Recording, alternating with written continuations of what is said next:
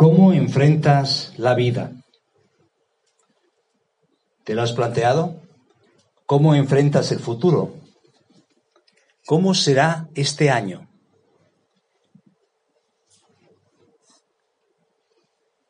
La verdad es que quizás esas palabras eh, generan ansiedad en nuestra vida. Y hoy vamos a ver un antídoto para la ansiedad. Estamos en esta serie conectándonos con Dios a través de lo que enseña el Padre Nuestro. Y estamos viendo versículo a versículo lo que nos enseña esta oración. Y con esta petición, ahora cambiamos, hacemos un giro drástico en nuestro camino hacia el Padre Nuestro porque las tres eh, primeras eh, peticiones, si recordáis, tenían como atención a Dios nuestro Padre. Oramos al Padre acerca de su nombre. Decimos, Padre nuestro que estás en los cielos, santificado sea tu nombre. Oramos al Padre acerca de su reino. Le decimos, venga tu reino. Y oramos al Padre acerca de su de su voluntad y le decimos, hágase tu voluntad. Y la segunda mitad del Padre Nuestro nos enseña a orar por nosotros mismos. Dios primero, las necesidades de Dios primero y después mis necesidades. Vamos a ver y empezar hoy la necesidad de orar por provisión. Danos hoy nuestro pan de cada día. Vamos a orar pidiendo perdón. Perdónanos nuestras ofensas, nuestras deudas. Y vamos a orar por protección. No nos dejes caer en la tentación. ¿Os dais cuenta? Hay un cambio drástico de persona. En la palabra, en la primera mitad de la oración, destaca la palabra tú, tu nombre, tu reino, tu voluntad. Y ahora, en la segunda parte del Padre Nuestro, cambia del tú al nosotros. Y lo vamos a pedir por nuestras necesidades, por nuestras ofensas, nuestro pan, nuestras preocupaciones, nuestra protección, nuestro perdón. Así que comenzamos en el cielo y luego bajamos a la tierra, que es el modelo de toda revelación divina. Primero Dios y después nosotros.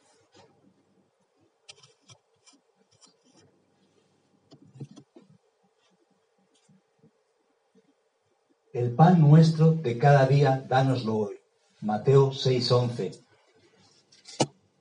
Y es una, auténtica declaración, declaración de dependencia Necesitamos a Dios y vamos a examinar lo que significa. Danos hoy el pan nuestro de cada día. Y la verdad es que el pan es el, alimento básico del ser humano. Apenas agua, harina, un poco de calor y ya está. El alimento básico universal. Pero, ¿qué hay detrás de este pan? ¿Qué nos recuerda este pan? Nos habla de que a Dios le importan nuestras necesidades, de que a Dios le importamos cada uno de nosotros. ¿Qué puede representar el pan nuestro de cada día? Está hablando de las necesidades materiales. A Dios le importa lo que necesitamos. Y eso es importante.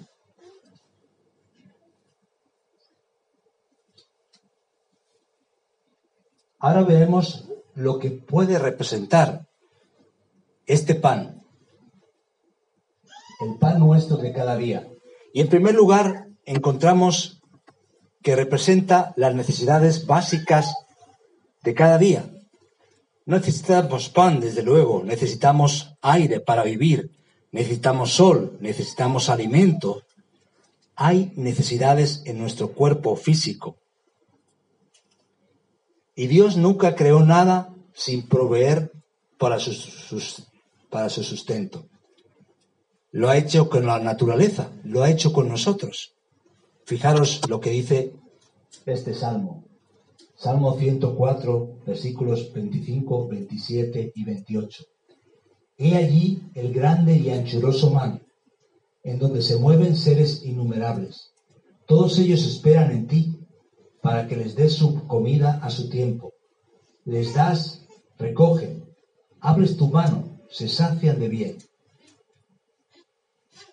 Ese es Dios, que dice, les das, recogen. Y ahí vemos el patrón. Fijaros que dice, danos el pan de cada día. Dios da y nosotros recogemos. Esta es la economía de Dios. Dios dice, yo suplo, tú recoges. Y por eso el trabajo es dignificado. El trabajo no es una maldición, es una bendición. Tenemos que trabajar. Aun cuando los hijos de Israel recogieron el maná, tuvieron que salir y recogerlo. Dice Proverbios 14 de 23, el trabajo trae ganancias, pero el solo hablar lleva a la pobreza. Así que cuando dice Padre nuestro que estás en los cielos, santificado sea tu nombre, y llega el momento de decir, el pan nuestro de cada día, dádnoslo hoy, se refiere en primer lugar a esas necesidades básicas de la vida. Pero al hablar de pan, no podemos evitar hablar de unas necesidades espirituales. El plan, el pan representa también la palabra de Dios. La Biblia es el pan espiritual. Es el alimento espiritual. Fijaros lo que dijo Jesús ahí en Mateo 4:4. Escrito está, no solo de pan vivirá el hombre, sino de toda palabra que sale de la boca de Dios. ¿Podéis leerlo conmigo? Le respondió y dijo, escrito está, no solo de pan vivirá el hombre, sino de toda palabra que sale de la boca de Dios. Y esas palabras vienen del libro de Deuteronomio. Recordar a los hijos de Israel cuando salieron de Egipto, después de 400 años de esclavitud. Dice el Señor, te humilló permitiendo que pasaras hambre y luego alimentándote con maná. ¿Recuerdas el maná? ¿Qué era el maná? Apenas unas hojuelas, apenas un pan básico, pero que le sustentó para enseñar al pueblo que necesitaban el pan de vida y para que dependieran de Dios. Ahora, ¿qué significa maná?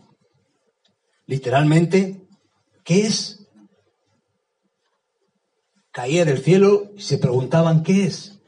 Ahora podéis imaginaros un menú con maná, día y noche, cereales de maná, filete de maná, gazpacho de maná, soufflé de maná, todo maná.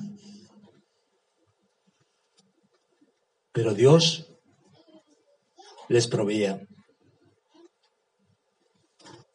Y Dios les dio ese pan para que vieran que necesitaba ese pan con mayúsculas que les alimentaba, su misma presencia. Ahora pensamos en las necesidades básicas, pensamos en la palabra de Dios, pero pensamos en la familia de Dios y la comunión.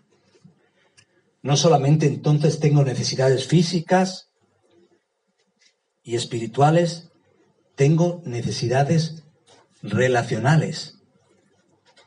Somos seres sociales y la vida nos muestra y la perspectiva de la Biblia nos ofrece la perspectiva de una familia, no es bueno que el hombre esté solo. Y cuando conocemos a Cristo, hay una nueva familia de la fe.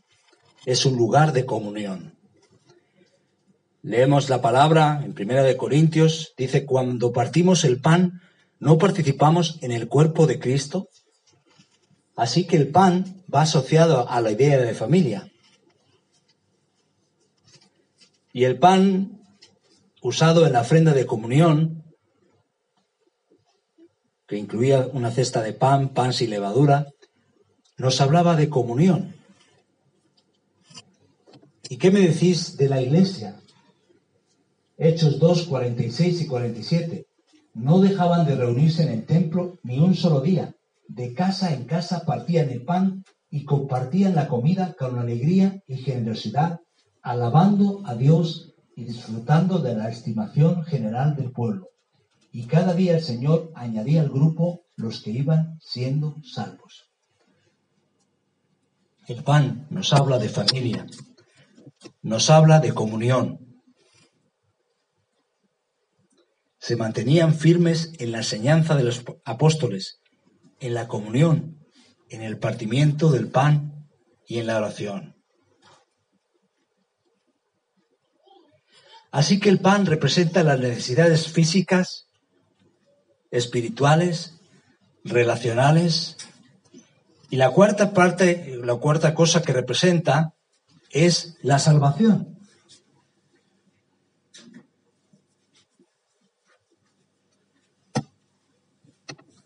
Nuestra salvación es representada por el pan.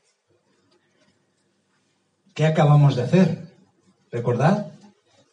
Después de dar gracias, lo partió, tomó el pan, lo partió y se lo dio a ellas. Y dijo, este pan es mi cuerpo entregado por vosotros. Haced esto en memoria de mí. Haced esto en memoria de mí. Así que el pan es un símbolo. La obra de Cristo, el pan y el vino nos recuerdan la obra de Cristo y nos recuerdan que hay un Dios que se ocupa de nosotros. Así que cuando decimos el pan nuestro de cada día, dánoslo hoy, estamos diciendo que Dios suple nuestras necesidades físicas, emocionales relacionales y espirituales. A Dios le importa. A Dios le importa todo tu ser.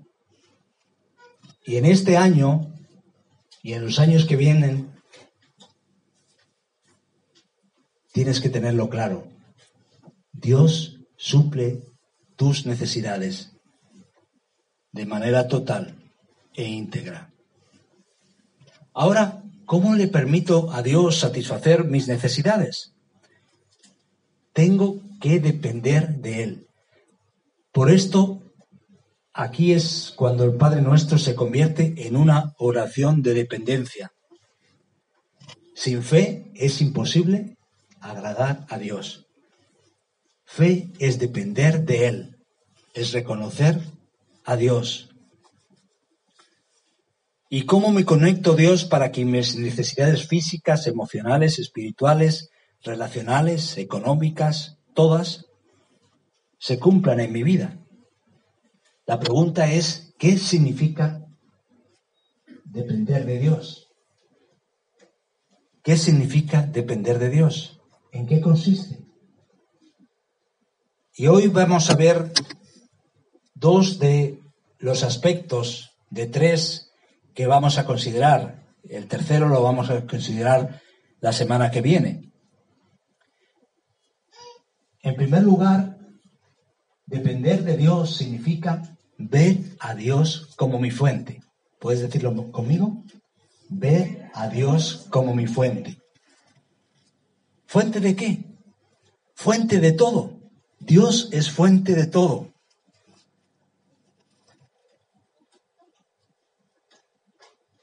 todo lo que vemos en el mundo, en el universo. Dios es fuente de todo. Aire, luz, agua, átomos. Él es la fuente de todo lo bueno en el universo.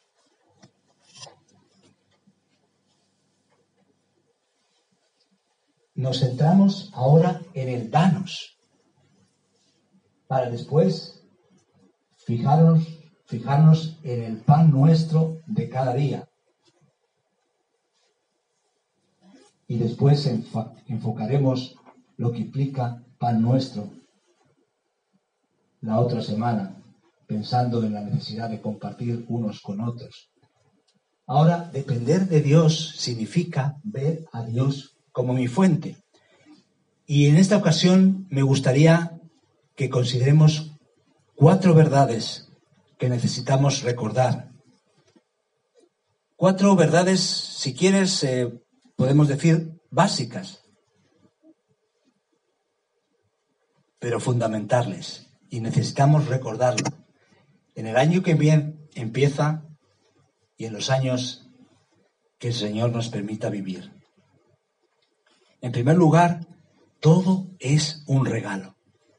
Tú que te lo curras, tú que te esfuerzas, debes reconocer que todo es un regalo. Es un acto de gracia de Dios. No porque te lo merezcas, aunque es bueno el trabajo y lo decíamos la Biblia dignifica el trabajo, pero no es tanto por tu esfuerzo, es un regalo de Dios. Nada de lo que tienes te lo has ganado. No te has ganado el aire, ni el agua, ni la vida misma. Respiras ahora mismo como un regalo de Dios. Y en estos días que he estado enfermo, he tenido la oportunidad de darme cuenta de que el riego de la sangre a tu cabeza, la coordinación de todos eh, los miembros de tu cuerpo, eso es algo que Dios lo da, es un regalo. Cada respiración es un regalo de Dios. ¿Por qué nos ha golpeado tan fuerte la pandemia?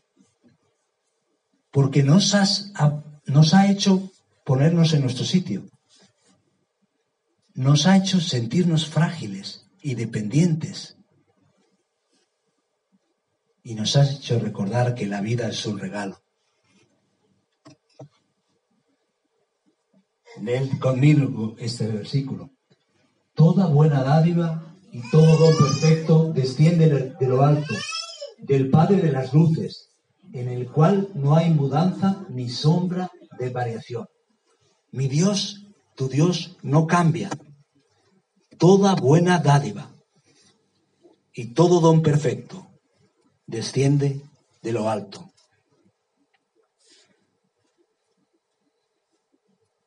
Danos hoy nuestro pan de cada día.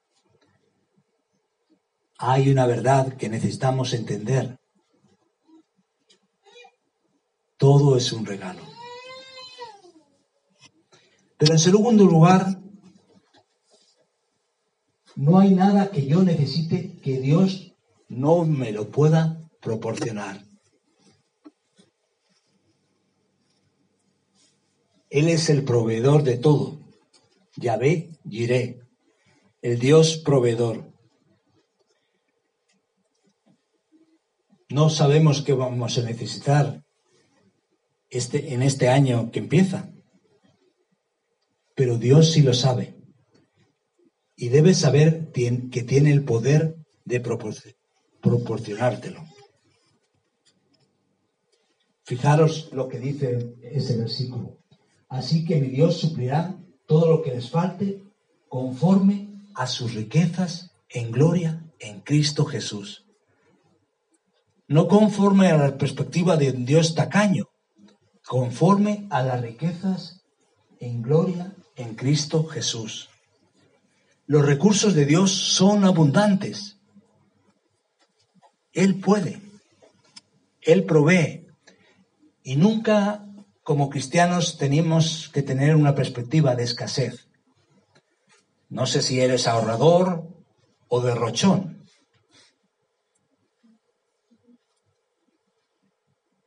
Sin embargo, nuestra mentalidad no debe ser mezquina.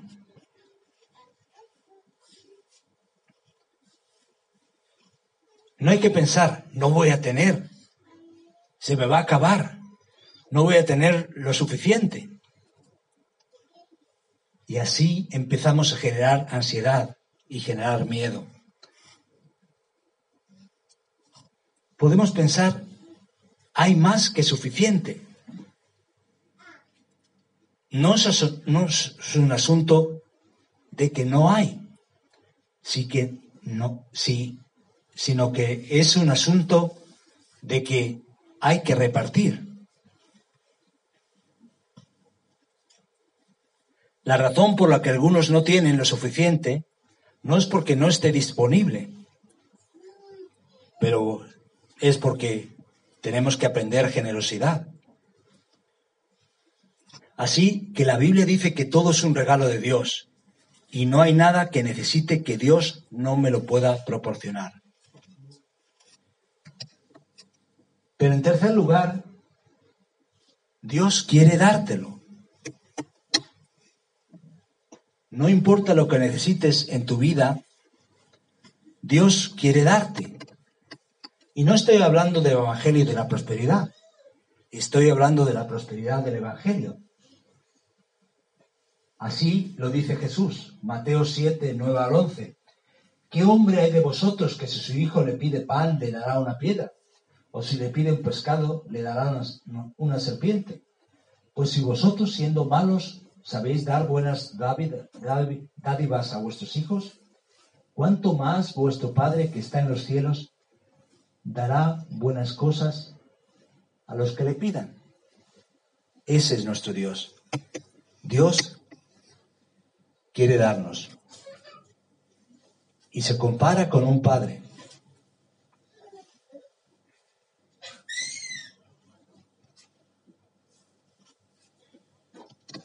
Hay algo más en esta misma dirección. Él está esperando por mí. Dios está esperando a que le pidamos. Para Dios le place el que le pidamos y que le reconozcamos nuestra necesidad. Para eso es la oración.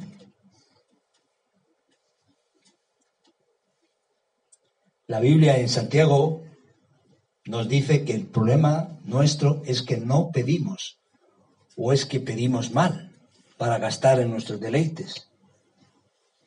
Pero la Biblia enfatiza, pedid y se os dará, buscad y hallaréis, llamad y se os abrirá.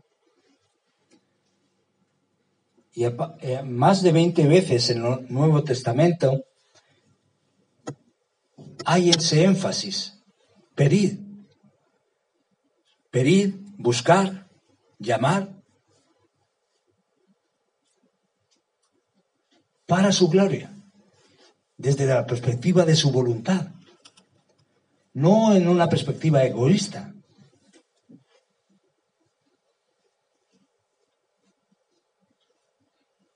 Ahora quiero preguntarte, ¿quién es tu fuente? Hemos dicho, cuando le decimos a Dios, danos el pan nuestro de cada día, estamos reconociéndolo como nuestra fuente.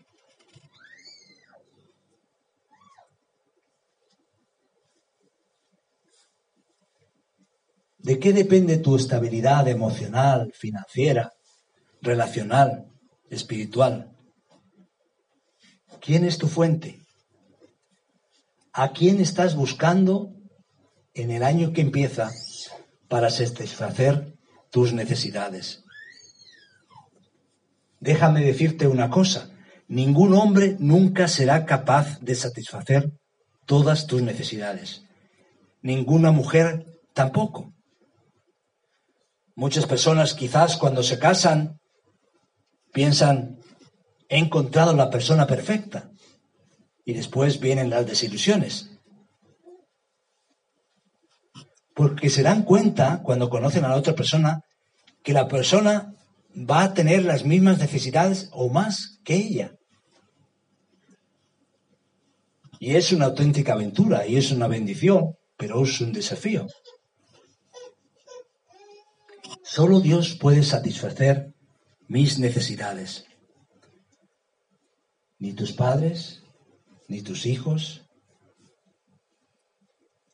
Solo Dios puede satisfacer tus necesidades más profundas. Es el seguro social, la tarjeta de la seguridad social, la que te da la seguridad. Es el derecho a paro. Es el tener una vivienda. No. Busca a Dios para tu seguridad. Si una puerta se cierra, se abrirá otra. Si pierdes tu trabajo, Dios proveerá otro. Él es la fuente. Búscale en este año. Confía en Dios. Ahora, la segunda cosa que significa depender de Dios es confiar hoy en Él. ¿Veis la imagen? Es tiempo de lanzarnos en los brazos del Padre. Y la segunda cosa que significa depender de Dios es hoy voy a confiar en Él. Danos hoy el pan nuestro de cada día. Y vemos el énfasis en el hoy y en el cada día. Y es algo que estoy aprendiendo y estoy aprendiendo en todo este año, porque el Señor me ha permitido estar tres veces en el hospital de visita, aunque casi tengo derecho a residencia, digo yo. Tres veces, tres semanas, en tres momentos diferentes, enero, mayo y diciembre, para recordarme que nos toca a nosotros vivir un día a la vez. Que no podemos decir mañana haré esto o haré lo otro. Ni yo, que tengo problemas de salud, ni vosotros. Necesitamos aprender vivir un día a la vez. Y depender de Dios es una escuela práctica, día a día. No la próxima semana, no el próximo año, ni siquiera el próximo mes. Dios te pide vivir la vida cristiana un solo día a la vez. Puedes decir conmigo, viviré un solo día a la vez. Viviré un solo día a la vez. Es fácil decirlo, pero es complicado vivirlo.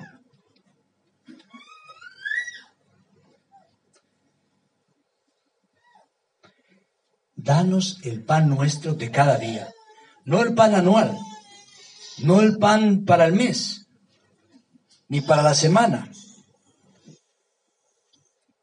Confía en Dios un día a la vez, por el resto de tu vida. 24 horas y después de otras 24 y así continuamente.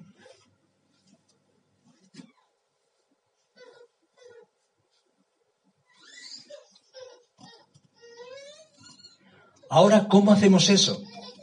También hay otras cuatro cosas, cuatro verdades. Y aquí en Filipenses 4, 6 al 8 lo encontramos. Por nada estéis afanosos, sino sean conocidas vuestras peticiones delante de Dios en toda oración y ruego con acción de gracias. Y la paz de Dios que sobrepasa todo entendimiento guardará vuestros corazones y vuestros pensamientos en Cristo Jesús. ¿Me acompañáis con el 8? Por lo demás, hermanos, todo lo que es verdadero, todo lo honesto, todo lo justo, todo lo puro, todo lo amable, todo lo que es de buen nombre, si hay virtud alguna, si algo digno de alabanza, en esto pensad. Cuatro cosas para confiar en Dios día a día, para vivir un día a la vez. Fijaros los énfasis.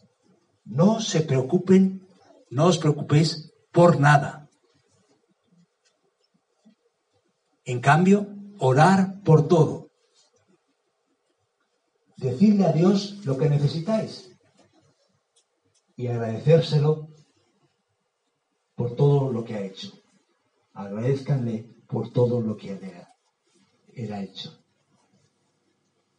Así que vamos a terminar viendo estas cuatro verdades. sencillas pero profundas de la misma manera. No se preocupen por nada. Es fácil. ¿Por qué debemos preocuparnos? Por nada.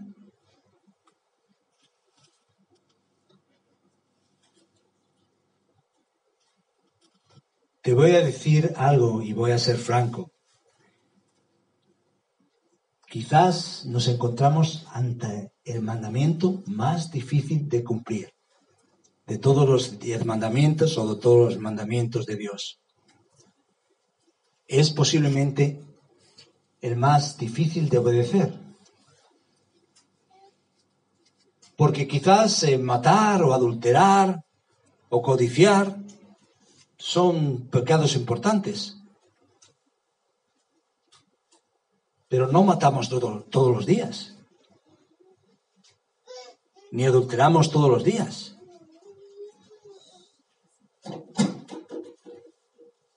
Pero sí nos afanamos, nos afanamos y nos preocupamos todos los días.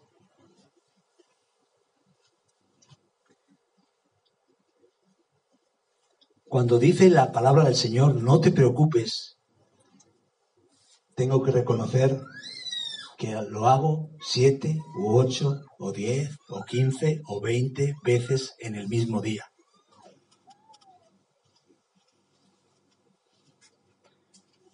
¿Por qué dice Dios, no quiero que te preocupes? No estamos hablando de un mal hábito. Estamos hablando de un pecado, de un insulto a Dios. Estamos diciendo, Dios, no creo que es suficiente para cuidarme. Dios, ¿no ves todas las necesidades que veo yo? No creo que me ames, no creo que me cuides lo suficiente, no creo tus promesas. Si tus hijos de pequeño, de pequeños, te dijeran, papá, estamos preocupados por la casa, dirías, oye, eso es cosa mía, tú tranquilo, no te preocupes. Papá, estamos preocupados por qué vamos a comer. Tú tranquilo. ¿O acaso crees que no me importan las cosas? Quizás le hacemos sentir eso a Dios al preocuparnos. Quizás Dios se siente insultado. Porque cuando te preocupas, realmente le dices a Dios, Dios, yo no te creo. Dios, yo dudo de ti. Es en realidad un ateísmo práctico. Creo en Dios de todo corazón, con todas mis fuerzas, con toda mi mente, pero en mi preocupación lo dudo.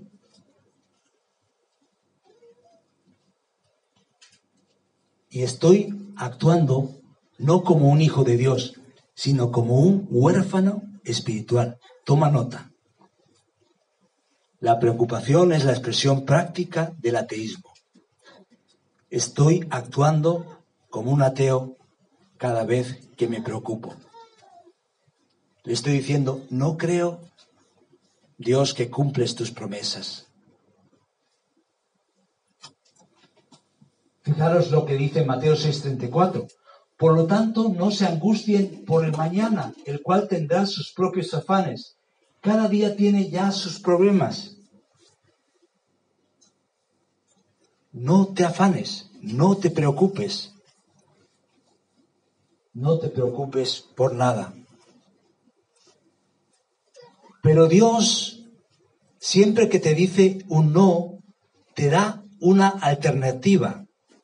No te deja sin nada sin ninguna posibilidad, sin ninguna respuesta.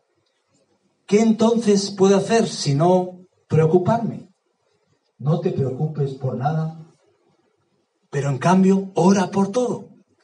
Dios nos da una oportunidad. Orando en todo tiempo, dice Efesios 6, 18, con toda oración y súplica en el Espíritu, y velando en ello con toda perseverancia y súplica por todos los santos. Aquí está la alternativa. No quiera, no quiero que te preocupes. Quiero que ores. No te preocupes por nada. Ora por todo. ¿Por todo? Sí, por cada cosa que te preocupa.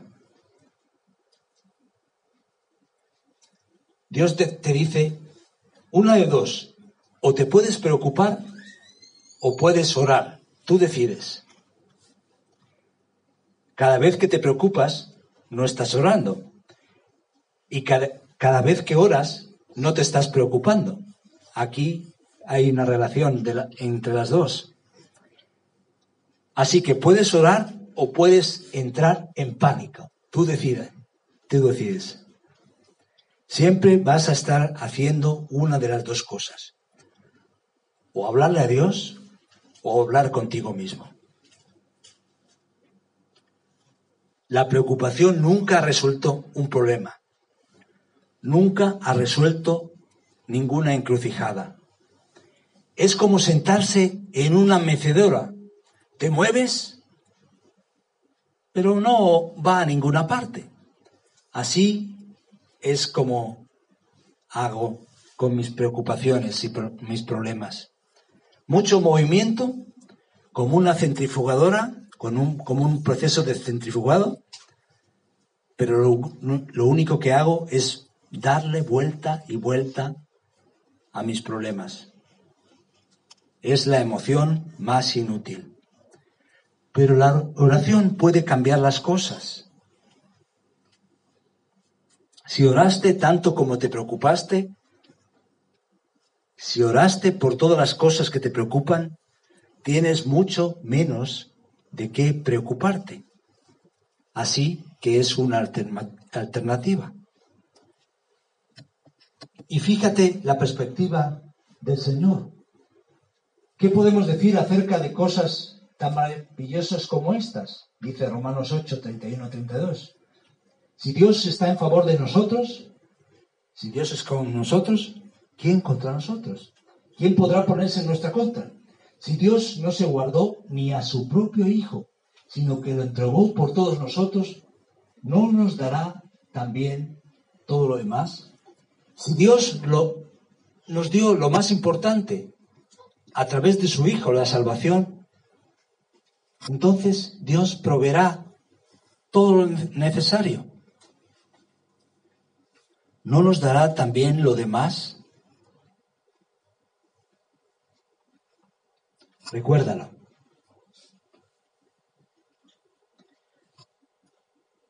Todos nuestros problemas son insignificantes si lo comparamos con el problema fundamental del ser humano. La tercera cosa que aprendemos es darle gracias por todo.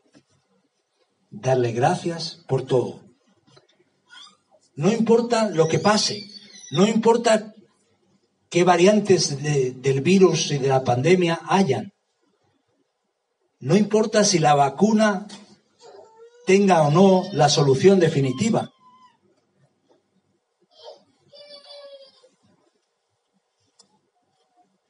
La, la perspectiva adecuada es que Dios va a cuidar de mí.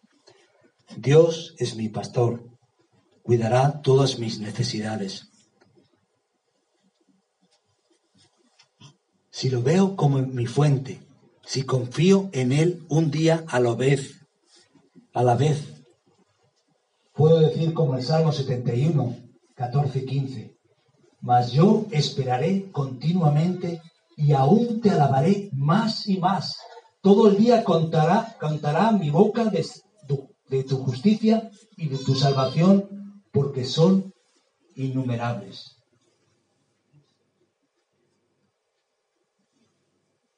Esperaré continuamente y aún te alabaré más y más.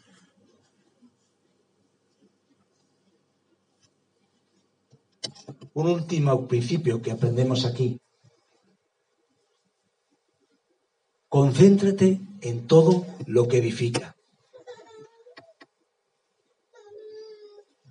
Hemos visto, no te preocupes por nada, ora por todo, gracias, da gracias por todo. Y en cuarto lugar, concéntrate en lo que edifica. Fíjate la lista de cosas. Filipenses 4:8. Por lo demás, hermanos, todo lo que es verdadero, todo lo honesto, todo lo justo. Y aquí debemos ajustar el canal de nuestra vida.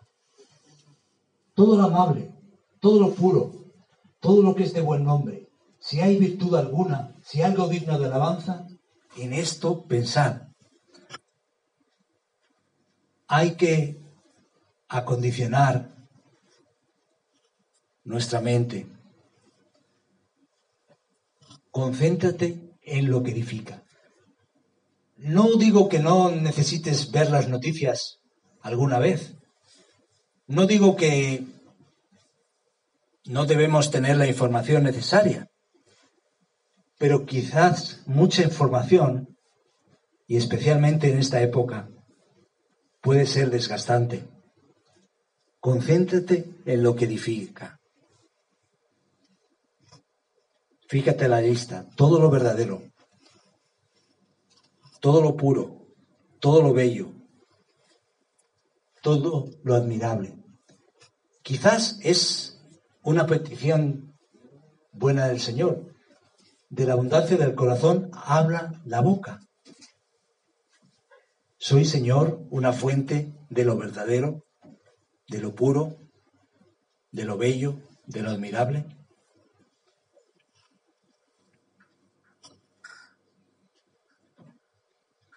Y quizás no se encuentran en las series, no se encuentran en las películas, no se encuentran en el Internet, se encuentra en la palabra de Dios y en Dios que se revela a nosotros. Es momento de conocer a Dios y si lo conocemos, de buscarle día a día.